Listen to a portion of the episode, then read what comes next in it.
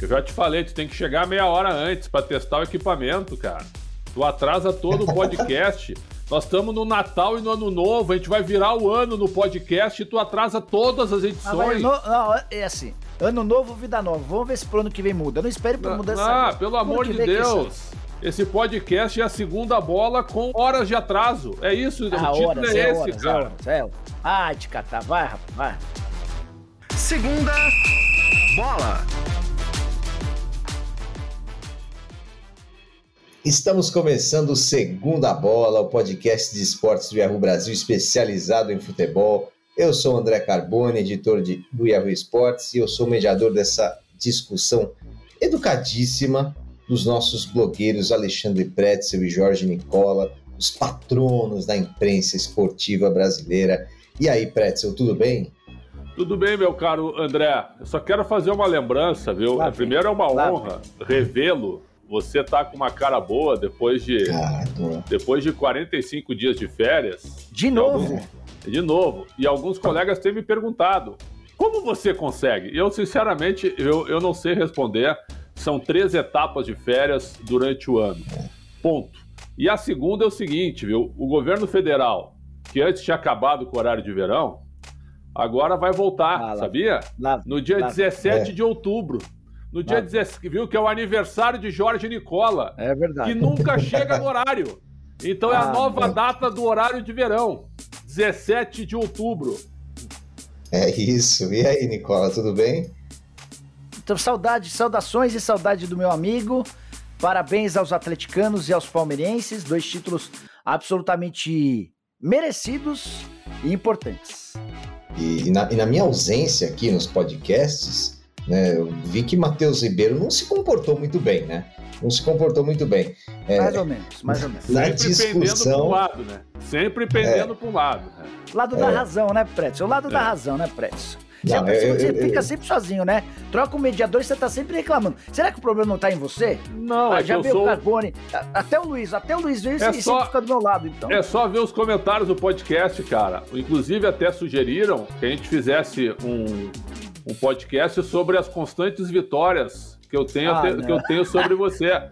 Mas eu preferi, eu, eu, eu preferi, eu preferi não avançar com isso. Eu preferi não é... avançar com isso. Eu fiquei, eu fiquei só estarrecido com a discussão é, Flamengo e Palmeiras na, nas, nas escalações, no mano a mano que a gente fez. Felipe Melo e William Arão. E Matheus Ribeiro fala: é, Arão. Aí o Pretzel, Arão. E o Nicola, Arão. Eu não consigo acreditar até agora que três pessoas votaram no Arão contra o Felipe Melo. Um absurdo isso aí, mas tudo bem. O, o, Arão, o Arão, fez uma boa temporada, Andrezinho. Achei que tu tá por fora aí. Tu tava de Felipe, férias, né, Felipe, é, Felipe é. Melo também fez uma temporada melhor que a última, inclusive. Mas hoje nós vamos falar, como diz Milton Neves, parça de Alexandre Pretzel, do galo mais lindo do mundo. Quem disse que ele não seria bi, hein? Considerações iniciais, Pretzel, sobre o título do Atlético Mineiro. Tem como falar que não foi merecido? Merecido, justíssimo, parabéns ao Galo, forte vingador. Eu já, já cobri jogos atrás do gol ali no Mineirão, com a torcida do Atlético cantando o hino no Mineirão lotado. É um negócio realmente espetacular no Estádio Independência também. Eu nasci em 1970, quando o Galo foi campeão com o Renato Humberto Monteiro, Grapete Vantuíra e Odair, Vanderlei Humberto Ramos, Ronaldo Lola, Dario e Tião ou Romeu, em 1971, técnico Tele Santana, num triangular contra Botafogo e contra São Paulo. Eu não, eu não tinha um ano ainda de vida. Então eu é acompanhei o sofrimento, o sofrimento desses torcedores em quatro gerações. É um negócio realmente impressionante. E para lembrar, em 77 o Galo foi vice-campeão brasileiro invicto. Se fosse pontos corridos, ele teria sido campeão.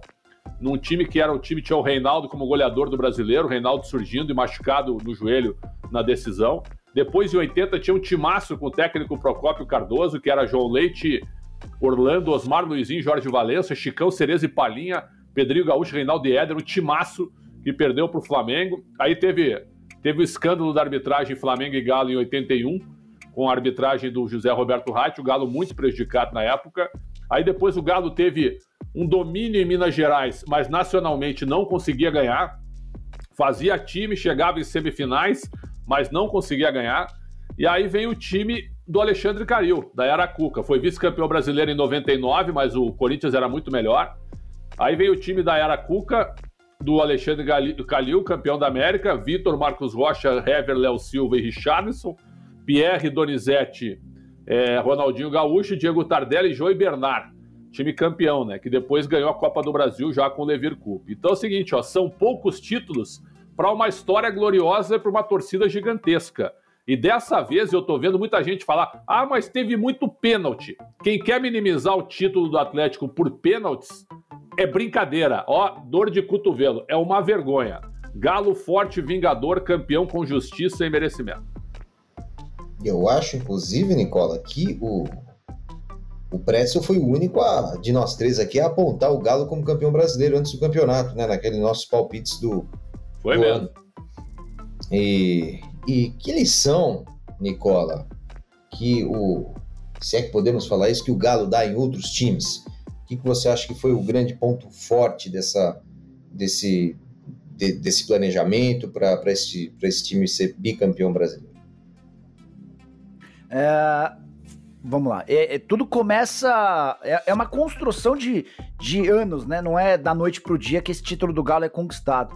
A temporada passada, com um investimento de 250 milhões de reais, garantiu um alicerce para o Atlético, embora alguns reforços e, e, jogadores extremamente decisivos atualmente tenham chegado ainda antes dessa primeira leva. O Arana, por exemplo, foi um cara, um cara contratado pelo Rui Costa, que fez uma temporada espetacular nessa em 2021. É, o grande alicerce do Atlético para ser campeão brasileiro ou bicampeão foi o sistema defensivo. É, é, de longe a melhor defesa do Campeonato Brasileiro, mas o Hulk foi a figura central. O Hulk foi o grande astro da companhia, é o artilheiro do Campeonato Brasileiro, será eleito o melhor jogador do Brasileirão. É para mim também aquele que mais jogou ao longo de toda a temporada com sobras em relação aos outros. O cara que chegou sob enorme desconfiança. Ele queria jogar no Palmeiras, mas o Palmeiras não entendeu que dois anos de contrato seria uma aposta válida.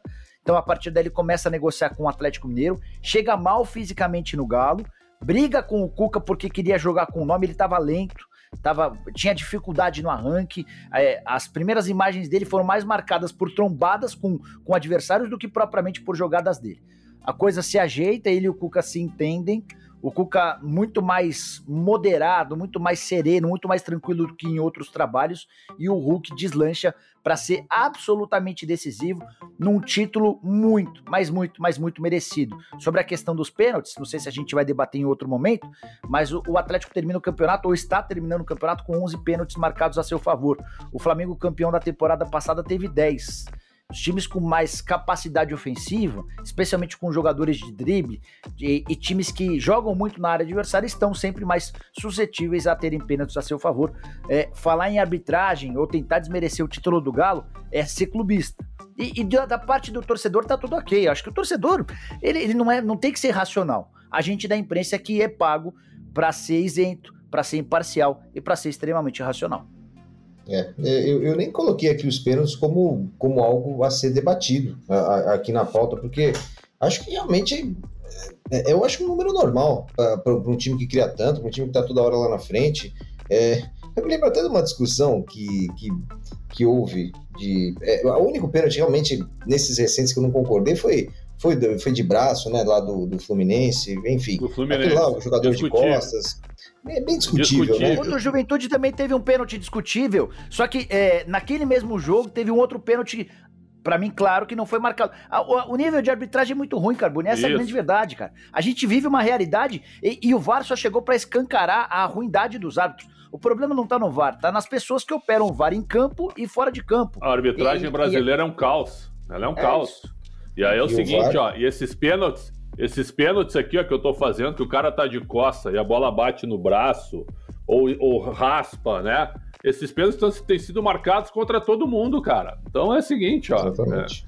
É. E, e não vem o senhor que é corporativista porque foi um árbitro de relativo sucesso dizer que, que os seus companheiros são bons, são fracos. A verdade, são, eles são a pior coisa que a gente tem no nosso. A pior, não sei, mas eles estão entre os piores, tá, não, Carbono? É, sei que você é vai, constrangedora. Vai é ativista, você já percebeu, né, Pérez? Não pode falar Sim. mal de árbitro que ele fica bravo com a gente, mas não, vamos falar assim. Eu ia falar disso, é constrangedora a defesa que o André faz da arbitragem brasileira. Ixi. Constrangedora. Não, eu fiquei. Eu, eu fiquei. Pérez, não, não adianta essa crítica, porque eu fiquei muito envaidecido com o relativo sucesso que o, o Me deu como árbitro. Nossa, que isso, tudo bem, tive um relativo sucesso. Quem sabe aí os clubes do interior me conheçam, mas muito bem, gostei dessa, desse, desse elogio.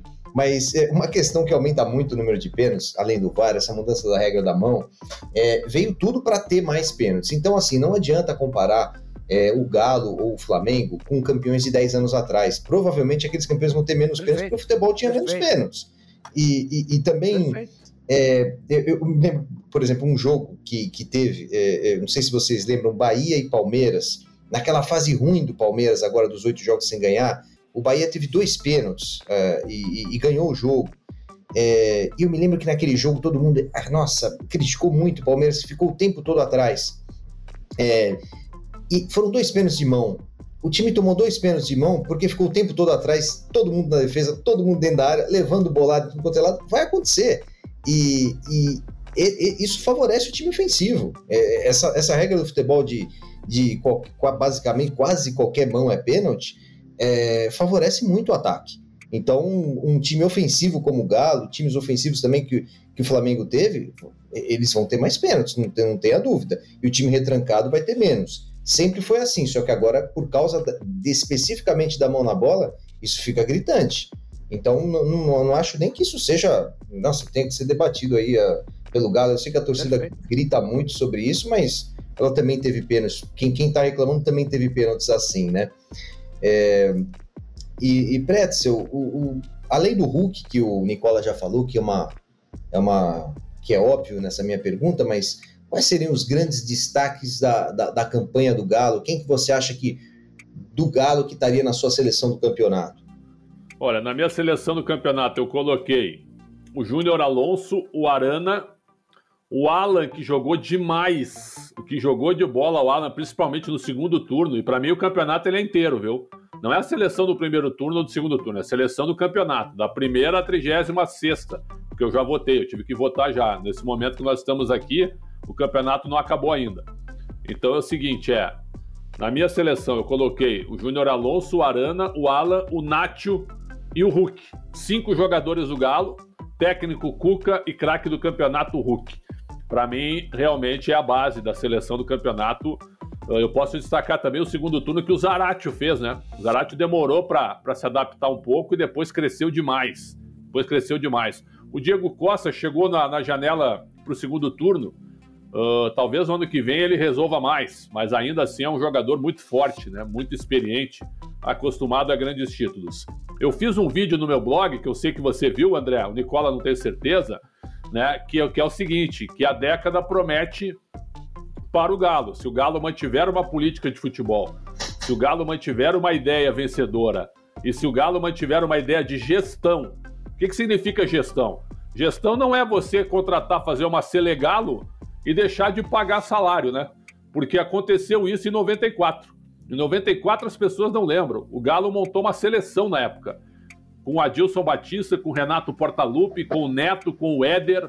Era um timaço. E aí não teve dinheiro. Isso aí durou dois meses, foi um fiasco. Eu só estou fazendo as comparações pela história do Galo. Pela história do Galo. O Então, calma um pouquinho, deixa eu terminar, irmão. Você já quer atropelar aí? Deixa eu terminar. Meu, pô.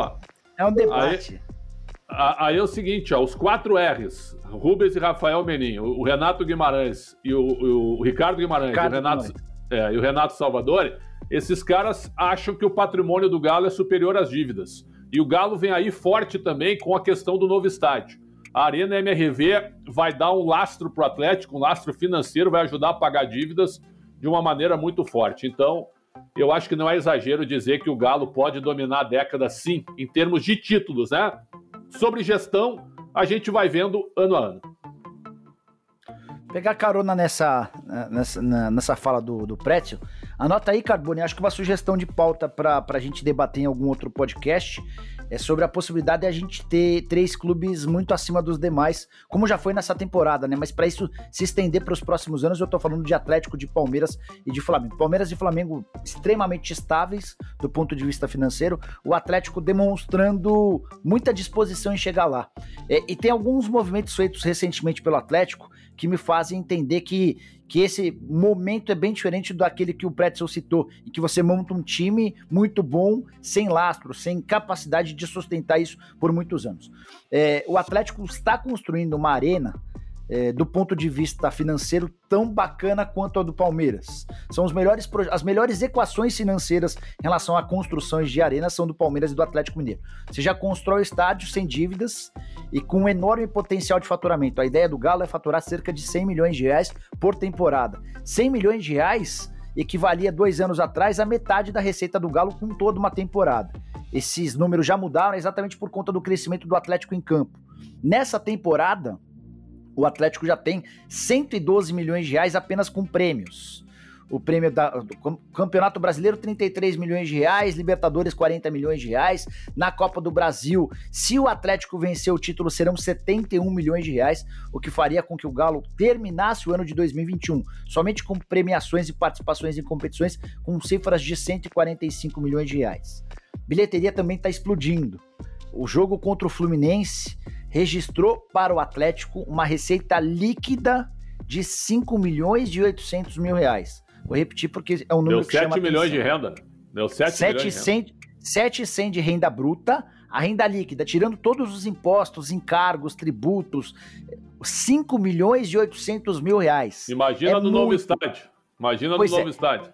Porque serão, serão menos lugares, 46 mil pessoas, Sim, mas com uma mas não precisa pagar um o aluguel. Não precisa pagar o aluguel é. do Mineirão. Pois é.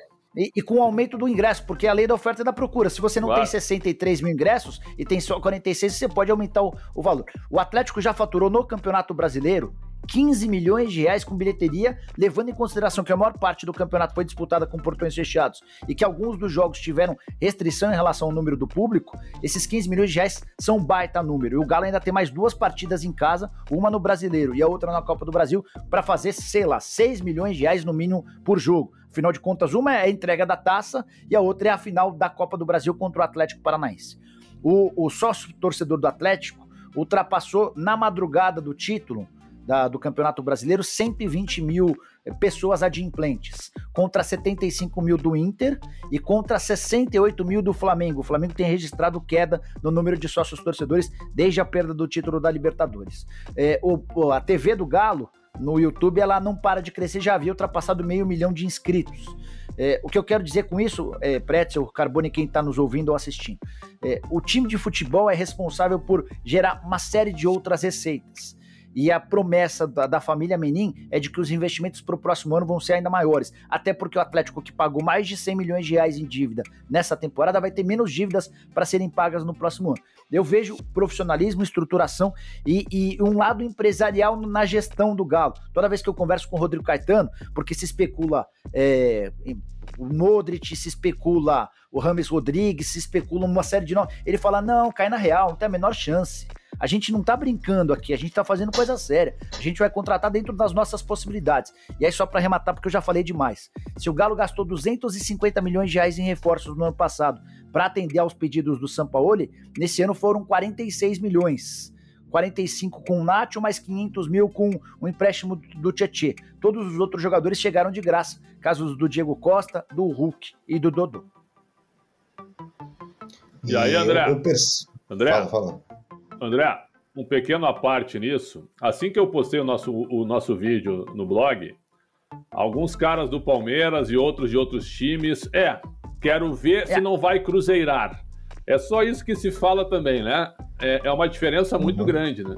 Até porque o patrimônio do Atlético, ele é maior do que a dívida. E isso tem que ser colocado sim, por incrível que pareça tem que ser colocado. Nesse ponto, o Rubens Menin, quando ele usa esse argumento, que não é um argumento bom, mas é um argumento considerável, porque mostra que tu tem ainda um lastro financeiro.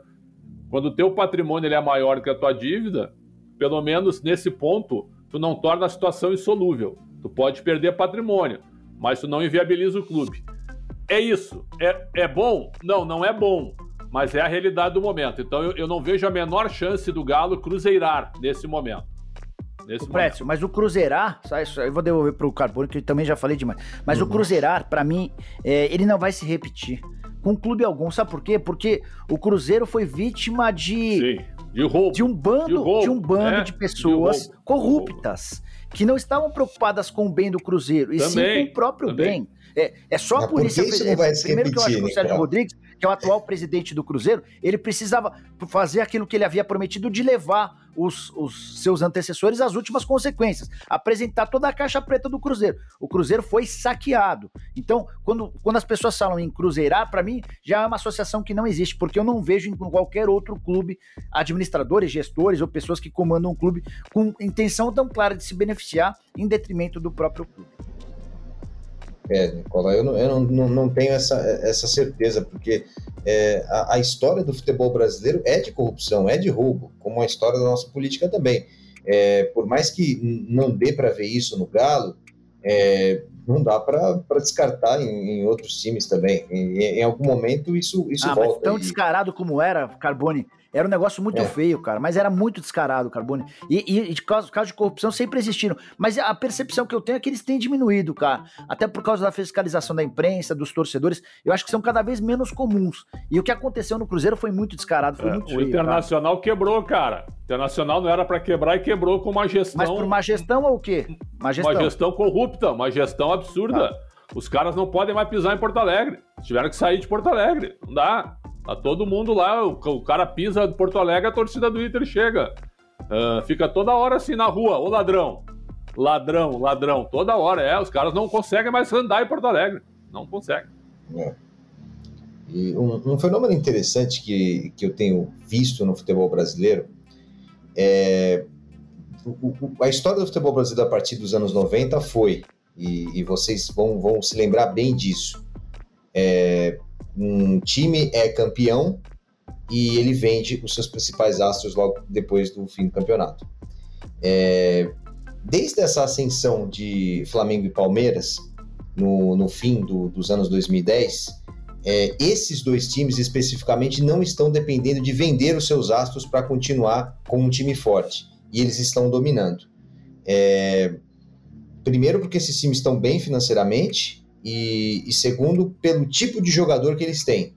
Eles não têm tantas jovens promessas, porque o mercado europeu está cada vez mais pegando só jogador sub-23, sub-25 no máximo, mas sub-23 é, que tem um alto potencial de crescimento e, e vai lá e, e, tenta arrancar de qualquer maneira esse jogador. E se, se ele for de Flamengo ou Palmeiras, você vai pagar aí 20 milhões de euros ou até mais.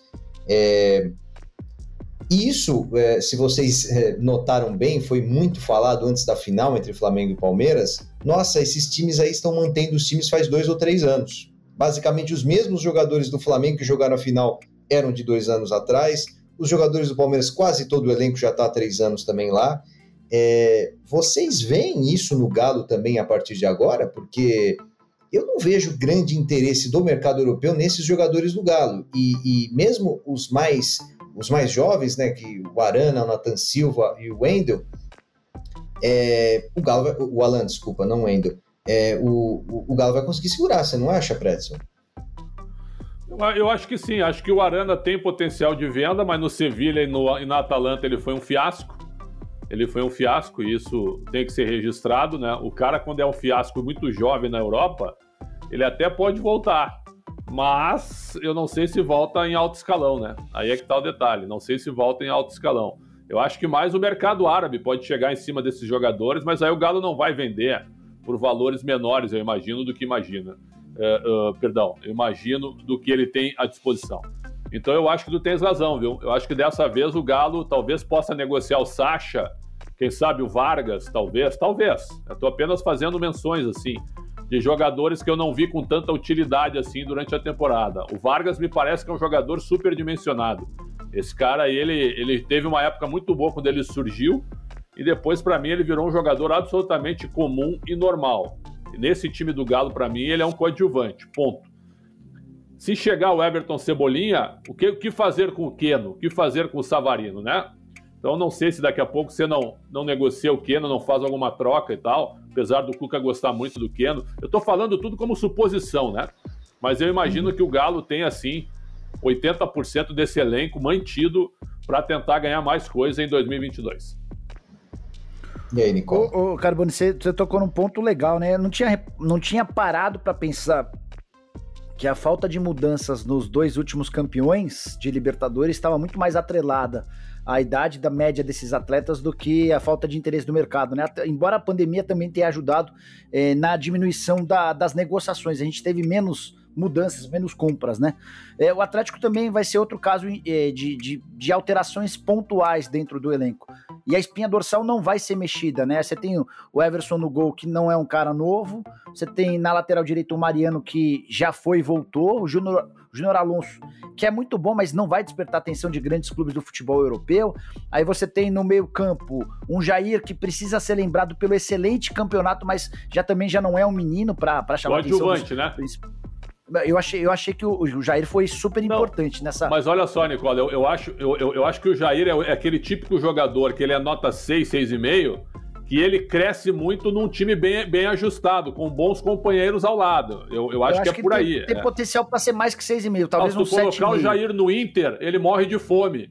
Se tu colocar o Jair no Grêmio, ele vai pro banco, entendeu?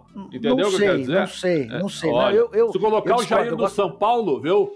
Ele é vaiado. Se colocar o Jair no São Paulo. É, que, é que o São Paulo na atual fase é, talvez seja é mesmo, mas, mas ele seria titular na maioria dos times, é, é muito bom jogador.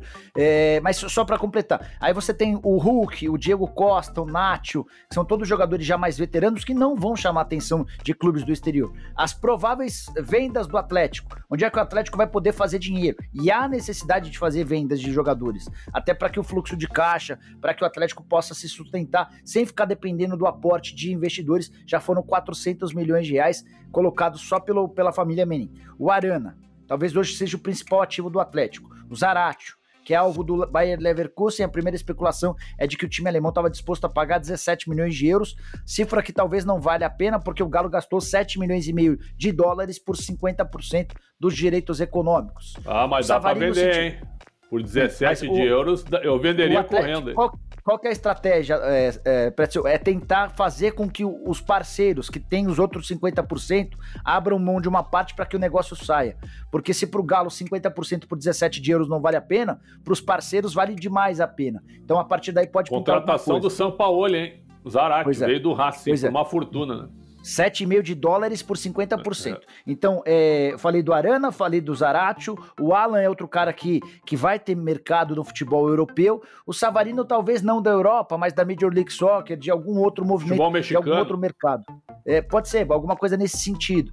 É, é, o Guga, se não tivesse caído tanto de rendimento, já teria talvez até sido vendido. Mas não são, não são grandes os ativos do Galo é, em relação à venda de jogadores. Esses é, acho que são os principais. É, e acho que é justamente por isso, Nicola, que o Galo não vai vender. Se aparece uma proposta meia boca da Major League Soccer pelo, pelo Savarino, Talvez o, o Savinho.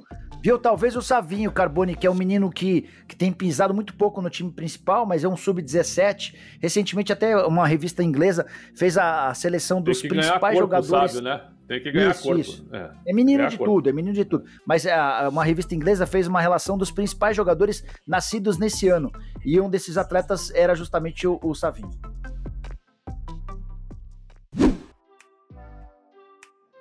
É, agora eu queria mudar o assunto é, e voltar ali para o Cuca. É, eu andei fazendo uma pesquisa aqui de idades e veja, veja um, um, um, ponto que eu, que eu encontrei. Vocês acham que o Cuca, o Cuca tem 58 anos? É, vocês acham que ele é o melhor treinador brasileiro da geração dele? E essa geração dele, só para deixar claro, tem Calma. o Tite, tem o Tite que tem 60 anos e e tem o Dorival, que tem 56 anos. O Mano, Mano não sei. Mano, Mano, Mano, Mano a gente pode ver. 62. 62, 59. 59. 59. também é dessa geração. Olha lá. É, tem uma geração um pouco mais antiga que, que é bastante celebrada no Brasil, com Abel Braga, Lucha, Felipão, Murici, que já passaram dos 65 anos, né? A, a, alguns como Murici aí não estão mais atuando. É, Você acha que o Cuca chegou nesse nível deles? E, e, há uma, e, e, e ainda acrescento a essa pergunta é, que tem uma nova geração de treinadores de até 50 anos, ou seja, abaixo de 50 anos, que por causa daquela renovação pós 7 a 1 é, a gente foi perdendo esses, esses treinadores da geração do Cuca. Eles basicamente não têm treinadores dessa idade. Só, a gente tem agora Rogério Ceni, Roger Machado, Lisca, é, Fernando Diniz, Carilli, Henderson, todos esses caras têm mais, abaixo de 50 anos. E eles, e eles surgiram muito rápido. É, diante de tudo isso, vocês acham que o Cuca pode ser o próximo técnico da seleção brasileira? Não. Nenhuma chance, na minha opinião. É, o, o, o, Cuca, para mim, é um, é um, técnico de, de grande ambiente, né? Eu acho que ele, ele tem uma visão interessante de futebol, mas ele é um técnico de prazo de validade bem determinado, né? É um ano com o Cuca. Uh, eu gosto muito dele, mas a carreira dele mostra que sempre que ele ganha, ele começa a enxergar fantasmas e tal, né? É, muita gente já me falou da convivência com ele, que aí começa a achar problema onde não tem, né? Uns negócios assim que espero que ele tenha amadurecido com isso. Muita gente já me falou que o irmão dele, o Cuquinha, é um problema. Ele é bom pro Cuca, mas não é bom pro clube que ele tá. Já me falaram isso, já me falaram isso. Agora, você tem o Rodrigo Caetano ao lado, o Cristiano Nunes, que é um baita profissional de preparação física. Esse cara é espetacular. Esse cara deveria estar na seleção. Esse é o Cristiano Nunes. Então, assim, ó, o Cuca na seleção, para mim, não é o estilo, viu? Não é o estilo. Acho que não é. Assim como o Renato Gaúcho, não. O, o para mim, o Renato não tem nem competência para ser técnico da seleção. O Cuca, acho que não é o estilo do Cuca é, comandar uma seleção. Pelo menos é o que eu penso. Mas, evidentemente, que em clubes ele é muito bom e entrou para a história do Atlético, né? Talvez seja o maior técnico da história do Galo. O que, que você acha, Nicola? É, acho que o Cuca amadureceu bastante. E, e essa temporada é uma prova disso. É, o Cuca, que foi campeão brasileiro pelo Palmeiras e pediu para sair, porque o clima não era legal. O Cuca, que foi vice-campeão da Libertadores pelo Santos e pediu para sair, embora já com um clima bastante bacana com os outros jogadores do Santos, termina a temporada sem rusgas. Teve aquele episódio com o Hulk no começo do ano, mas para mim o grande culpado foi o próprio Hulk, que queria jogar com o nome. A coisa acabou sendo bem resolvida, bem administrada. O Pretzel lembrou do Rodrigo Caetano, que também ajudou a parar qualquer tipo de aresta. É, por exemplo, o Cuca tem contrato até dezembro de 2022. Ele cansou de deixar clubes, mesmo tendo contrato. Agora não se escuta nada a respeito da, da possibilidade dele estar tá cansado, de precisar descansar, de ter problema com a família. O Cuca vai continuar no Atlético. É, isso tem muito a ver com com as projeções tá que o Galo esquecendo da passagem tem. recente do São Paulo, né? Que foi um pois fiasco. É, que pediu né? para que pediu para um sair também, que ele, em que ele pede para sair também. É assim, é, é, é, é um Cuca, a, a, visão que eu tenho é de um Cuca mais tranquilo, é um Cuca mais sereno e, e continua sendo um bom técnico. Não faz para mim ser treinador para a seleção brasileira. A gente pode discutir se o trabalho dele nesse ano é o melhor trabalho do futebol brasileiro. É, talvez até seja, próximo do Voivoda do Fortaleza, do Marcelo, do Maurício Barbieri no, no Red Bull Bragantino, é, mas tá, tá aí, se não for o primeiro, é o segundo ou o terceiro. O trabalho é muito bom, o trabalho é extremamente elogiável, mais um bom trabalho, né? O cara foi vice-campeão da Libertadores com o Santos, enfim. É, mas para a seleção brasileira, eu acho que não. Acho que o caminho da seleção brasileira passa Abel por um Ferreira tem que ser o técnico da seleção. Não, não, não, não, claro não. O Abel, Fer... o Abel Ferreira claro não dura um mês. O Abel que Ferreira não dura um mês, aonde? Tu, quer, quer decretar o quê? Que o Abel Ferreira não, não pode treinar a seleção? Não Por que não? Não, não fala isso, Fred. Para, meu. Para. É, retra... Você vai ser o primeiro a falar quando ele vier armar retranca com a seleção brasileira. Você vai falar, pelo amor de Deus. Ah, onde é que eu... A seleção é atual, ela joga, ela joga um futebol ofensivo. Não, aonde? Não. Aonde?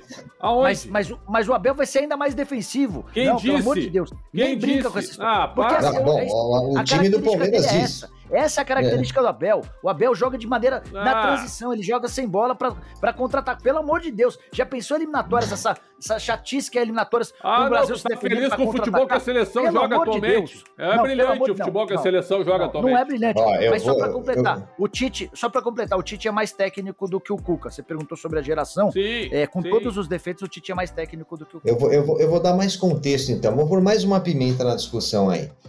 É, vou, vou, dar o contexto de é, final da Copa de 2022. que vai terminar ah. em fim de novembro, começo de dezembro, certo? É, Tite, dezembro. campeão ou não, vai sair. Eu imagino que é Sai. é extremamente provável Vai. que ele saia. É, Vai. Vamos Bora. supor é, que no, todos nós aqui achamos aceitável que o Cuca, com o Atlético Mineiro, ganhe um título relevante no ano que vem. Ou brasileiro, ou Copa do Brasil, ou Libertadores. Se isso acontecer, o Cuca não será o principal candidato para assumir a vaga do Tite, já não. que Palmeiras e provavelmente não o Flamengo será. terão técnicos estrangeiros? Entre, entre, os técnicos brasileiros, sim. Não, mas a, a CBF não vai colocar Mas vão trabalhar ele... com técnico estrangeiro. Mas é, vão trabalhar CBF, com técnico estrangeiro. A CBF, ela, ela, vai atrás de um estrangeiro, ela não vai botar o cu. mas tá bom. Mas só uma coisa, você pôs a pimentinha, mas não, não participou da, da discussão que tá pegando fogo. Abel Ferreira, no, na seleção brasileira, é maluquice? É bacana? Como é que você. Fala aí, você só fica pondo pimentinha e foge o pau? Uma, uma, uma, uma, total loucura e insanidade do, de Alexandre Pretzel. Nada. Boa! Não, não, jamais, jamais. Para ah, mim, então, seleção não, brasileira. Dê os motivos, dê os motivos, dê os motivos, é, é, Para mim, assim, se, seleção brasileira, para mim, deveria ser um lugar de técnicos ofensivos. É, isso não quer Perfeito. dizer que o Tite. É, é porque o Brasil tem a melhor seleção do mundo, e se não tem a melhor seleção do mundo em jogadores, tá sempre entre as três. Então, assim, eu não admito que esse time jogue defensivamente. O Tite, Perfeito. mesmo o Tite, que já jogou Perfeito. tão defensivo durante a carreira, no Brasil ele é ofensivo. Na última Copa do Mundo, o que a gente viu foi um futebol Perfeito. ofensivo do Brasil. O Brasil não perdeu da, da Bélgica porque ficou na defesa. Foi. O Brasil não. foi ofensivo, mas, mas acabou sofreu, perdendo. Sofreu contra a Suíça, sofreu contra o México, sofreu contra a Costa Rica. Ofensivo aonde? Tem que Ô, internar Carbone, vocês. Carbone, tem que Carbone, internar aí, vocês Carbone, dois. Calma aí, se você... As suas palavras, oh, oh, Carbone, Pretzel, futebol... Você tem mais três meses de férias. Parabéns, Carbone. Tá. Mandou bem demais, concordei com tudo. Fute... Mais três meses de é. férias, tá? Por... Obrigado. O que, que, que, que é futebol ofensivo, Pretzel? Se, se, se, se vem, se vem do jogo. Que Nepal, você tá louco, cara, o Pretzel? Se vendo, se vendo o jogo, o Pretzel não, não, não, não, não considera aquilo futebol ofensivo, é, que, que eu acho que é bem visível que é ofensivo, mas contando que não esteja visível, o time que tem claramente mais posse de bola e mais finalizações é o mais ofensivo daquele jogo. Claro. Então, e assim, o Brasil tem sistematicamente mais posse e mais finalizações e mais chances de gol e mais gols que o adversário. Então, para mim, é, é um assim, futebol ofensivo. E só para completar, se o, se o Pretzel não considera o Tite ofensivo, e, ou seja, há um erro com o Tite, você não vai justificar um erro com outro, colocando um cara que é ainda mais é. retranqueiro, porque Pretzel, o estilo é. de jogo do Abel é esse. A gente é, tem que respeitar. Ele não pode e, mudar, e, Nicola. Nicola, uma vez, uma vez tu era um adolescente mala, tu virou um adulto tranquilo. Certo? A, a, viu, tu já quer decretar. Que, viu, tu já quer decretar que o Abel Ferreira, aos 40, 42 ele tem. 42 ou 43, que esse cara ele não pode evoluir, ele não pode mudar um sistema de jogo. Lamentável evolua, de vocês. Evolua antes, evolua antes da seleção. Espera ele mudar e você contrata, porque Exato. o cara trabalha desse Lamentável. jeito. É assim que ele se sente confortável. Exato. Se ele quiser fazer algo diferente, não vai ser na seleção brasileira. Então faz o seguinte, Pretzel, espera ele mudar. Quando ele mudar, você traz essa discussão de novo. É e aí, esse podcast, vale esse podcast, se ele for mantido, porque de, desse sistema eu não sei se, se, se ele terá vida longa, porque, porque o debate ele é Viu? Ele, ele é um debate unilateral. Então, e, e, aí é o seguinte, ó. Depois da Copa, nós vamos estar tá fazendo uma análise da Copa. E aí vocês dois vão estar tá chorando que nós caímos para Dinamarca nas quartas de final sem chutar não. a bola no gol. Não. Sem chutar a bola no gol. Certo? A última é, vez. Aí é brincadeira. Aí é brincadeira. Pretzel, é brincadeira. A última vez que o Brasil caiu na Copa do Mundo, que foi contra a Bélgica, se eu não me engano, foram mais de 30 chutes a gol. O que não faltou foi chute. No segundo e eu tempo, acho que não vai faltar de no novo. No segundo tempo que, que o Courtois o Courtois fechou o gol no segundo tempo. No primeiro tempo a gente não viu a bola. Não viu a bola. Tá bom, mas pegou até pensamento no segundo tempo. E não fosse o Renato Augusto chutando pra fora aquela bola, o Brasil tinha passado. E é... o México e a Costa Rica. Aí tu não lembra, senhor oportunista. Jorge Oportunista não. Nicola. Ó, Jorge fazer o seguinte.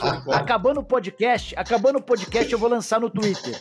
Alexandre Peretzel defende Abel Ferreira na seleção. Não só eu. Você dois Vários jornalistas. Vários. Você, Nossa, dois pontos. Que... É a favor, é contra ou acha que ele tá louco? Vamos ver qual que vai ser o percentual nessa, nessa enquete, nessa estafeta que a gente vai lançar assim que o podcast terminar.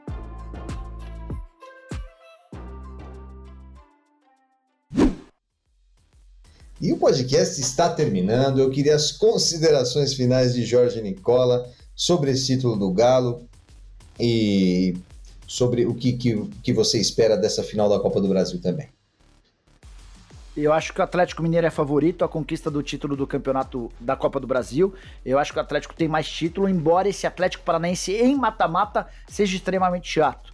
É, espero, imagino um Atlético Mineiro em 2022 ainda mais forte, com alguns acréscimos, com boas aquisições e perdas pontuais de jogadores.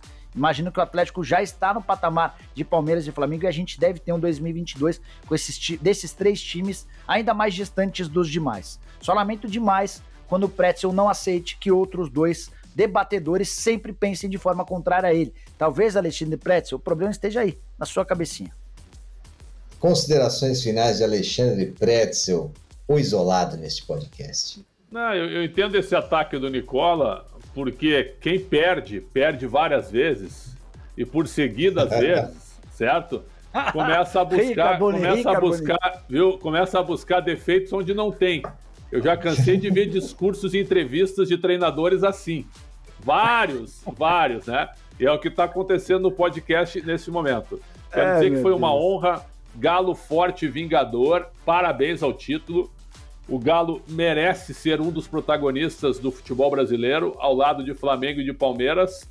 E eu quero ver os outros, quem vem atrás, né? Quem é que vai conseguir bater de frente com eles, é, porque a coisa realmente não vai ser fácil. Mas é muito bom ver o futebol mineiro em alta, mesmo que seja com o time, o América também pegando um pouco desse espaço e vindo um pouco atrás.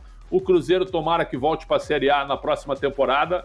Mas os meus cumprimentos ao Galo, sem dúvida nenhuma. Vida longa ao Galo forte e vingador. Sempre uma honra e um prazer, viu? E desculpa é, mais Abel, uma não. vez. Abel não, Abel não, pelo é, amor de Deus, Abel desculpe, não, não, não, Desculpe aos nossos internautas mais uma vez, que eu não Abel, sei se esse podcast ele vira o ano, porque 2021 foi uma temporada massacrante. Massacrante, é só isso que eu posso dizer.